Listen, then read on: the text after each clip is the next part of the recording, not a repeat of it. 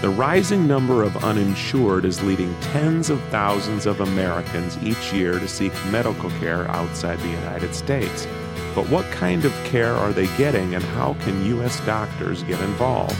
Welcome to the Clinicians Roundtable on ReachMD, the channel for medical professionals. I'm Bruce Japsen, the healthcare reporter for the Chicago Tribune, and with me today is Alex Marxer.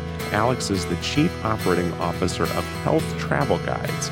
Mr. Marxer is a co founder of California based Health Travel Guides and specializes in building bridges between technology and business, which he has done for the last 15 years. At Health Travel Guides, patients are linked to everything from elective procedures such as LASIK eye surgery and breast augmentation to more specialized operations such as hip replacement, heart surgery, and cancer treatment among many, many other things these days. I'm so pleased to welcome Alex Marxer from Health Travel's office in San Diego. Mr. Marxer, welcome to ReachMD XM 157, the channel for medical professionals. Thank you for having me. This is an interesting phenomenon, and I think we are still seeing thousands of people who are leaving this country to get medical care, and it's not just cosmetic procedures. Tell us about health travel guides and what kind of a market is there out there for this, and, and where is this headed? you know, interestingly enough, we founded the company because my partner, Herb Stevens, had an issue himself. He had a, a very bad snowboarding accident, and what happened was he developed a spinal fluid leak, and the physician in Stanford, unfortunately, did not do a good job. And after the second surgery, he got dropped from his insurance and he had to have another two surgeries. And since he you know didn't have insurance anymore he got stuck with a hundred fifty thousand dollar bill. And that prompted him to start looking into you know other options. And what he had found is that in other places such as Singapore he could have had the same thing done for twenty thousand dollars. And he then decided that perhaps this is a very interesting business to get into. And he then approached me. We had done business previously in the Bay Area. And we incorporated the company in 2006, and we have seen an amazing influx of inquiries, as you say, into all kinds of different procedures, both on the elective side and on the rather complex side as well. And it's been a wild ride ever since. Well, that's very interesting. And if, tell us about how, like how many patients are now coming. I mean, because I was recently at the American Medical Association, there were statistics on the order of of 150,000 or more U.S. citizens are going abroad. And also, if you could talk a little bit about the kind of care people are getting, because we know that the U.S. healthcare system is a good one, and people would like to stay. There certainly are people out there when you talk about going abroad and making a buck it, it kind of makes some people nervous but if you could tell a little bit about just how many people are doing this why they're doing it and what kind of a care are people getting uh, in terms of volume, I believe we're somewhere in in the middle. You know, there has been a lot of hype in the press on this phenomenon for a while, and then McKinsey, I believe, came out with a report that said, "Well, it's not real." The truth typically in an early market like this always lies in the middle. The reliable statistics that we see is from a hospital such as Bumrungrad, who has reported that they serviced 150,000 U.S. people by and this themselves. Is where, and where is this? That's in Thailand. Okay. And so those guys would cover the 150,000 all by themselves. They do about 500,000 foreign patients a year altogether the number is probably much closer to 700,000 to a million, and that is if you count the scores of people who uh, actually cross the border into Mexico. Many people don't report on that so much because it's not as exotic as talking about the Asian countries and people flying all the way to Thailand, Singapore.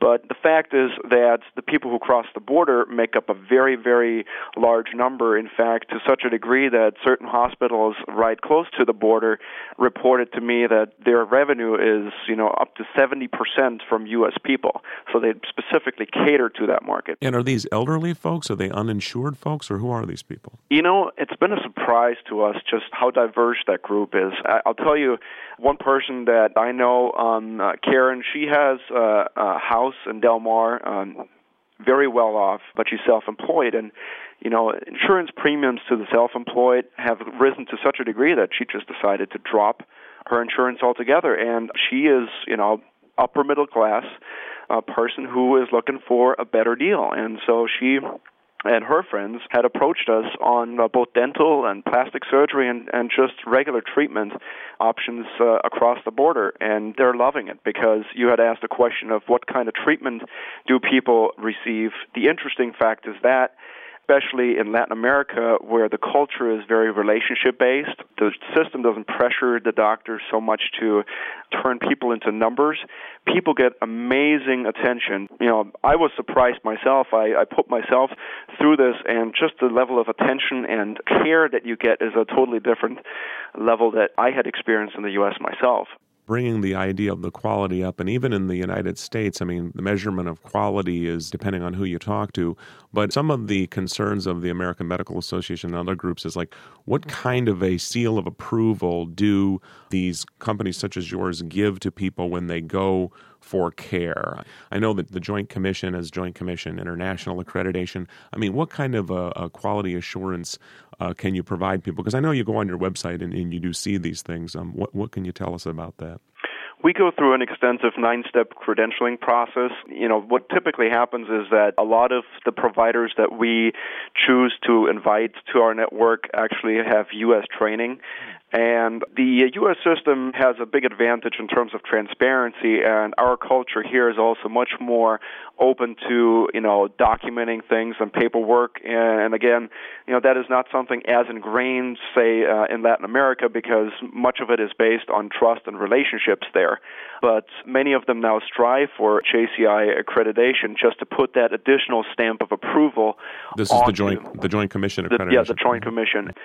At, at the same time, the way we are trying to create transparency, perhaps where it's not systemically available, is by deploying a lot of Web 2.0 technologies in terms of incorporating testimonials and referrals on a community website where people can contact each other directly and talk about their experiences. And uh, I've seen statistics that it's about 70 to 80 percent of the decision making process for people to elect to do medical tourism is based on somebody told them hey, I had a great experience and I got great service for the amount of money I paid, and it's all based on recommendation. If I could shift gears a little bit, could you also, let's just say there are doctors that want to be involved. I know that on your uh, website you talk about ways that providers would possibly be one of part of your networks, and if they're in the U.S., how do they do that? We go through this in a very face to face, slow, organic approach through the involvement in the other company I mentioned, ResortCom, I've been doing business for seven years in Mexico. So you build a lot of networks and relationships. And the way we identify the providers is we identify people we call connectors in the communities. You know, they might be emergency room physicians that we get referred to through our friends and uh, then very quickly, the top doctors in each community rise to the top. That's in the smaller towns because you hear the same names over and over. Then we go through our nine step credentialing process. We see whether they're really qualified to talk to U.S. people. They need to obviously be fluent in English and so on. In the larger towns, we go through the main hospitals, and many of those hospitals actually have alliances with U.S. hospitals as well. And there's about 10 major private hospitals in Mexico, and so we have approached eight of them already, and a, a number of them have joined our network as well. And then through those hospitals, they, uh, all of them already pursuing the Joint Commission accreditation as well they already make sure that their doctors are you know cream of the crop and you know high quality. So we're trying to do this very organically and slow rather than trying to do too many countries at the same time and build you know very strong relationships with the doctors. Give us a range of you know where you think this is is headed if you think it will continue and how many patients are you guys linking up just in your company? I'll give you an example of just one campaign that we recently launched and that campaign is focusing on obesity surgery, lap band, gastric sleeve, and gastric bypass. And we launched that campaign on Google, and within the first five hours, we got over 100,000 hits on just the search term that we chose and over 4,500 impressions, which means people actually looking at our ad. And then the click through was amazing. So just on that campaign alone, we get about 20 to 30 inquiries a week with people who are actually actively looking for doing surgery in other countries, specifically for obesity. And that's just one campaign, one specific procedure. Where we believe that this is going is that just like in many other industries, we believe that the potential for globalizing choices for the consumer will have a hugely beneficial effect. Uh, it's a win for the consumers. It will put pressure on the U.S. medical system, which I think, by all intents and purposes, is facing severe challenges. Uh, to get better and more efficient, and it's just going to, you know, make medical choices affordable again. Walk me through this I go online, I discover health travel guides, and you then link me up with a provider in another country depending on what I need? Yeah, what we do is we actually take the inquiry anonymously and then we bid it out to the provider network so that we give the patient options. Some people have a very clear preference of where they want to go. They tell us, I only want to do this in Brazil, I only want to do it in Costa Rica, or I only want to consider Thailand. So we narrow the network to those specific selection criteria, and then we present to the patient a number of options, and those options are then supported by the provider's testimonials, the credentials, you know, previous outcomes, and then the patient makes the choice, and we arrange from A to C everything that pertains to that travel. We prep the people, give them uh, detailed itineraries. We pick them up from the airport, make sure that you know they have a guide there locally to alleviate any scary you know issues, any language barriers, and we're just going to handhold them through the whole process all the way back into the U.S. Well, with that, I would like to thank Alex Marker, who has been our guest.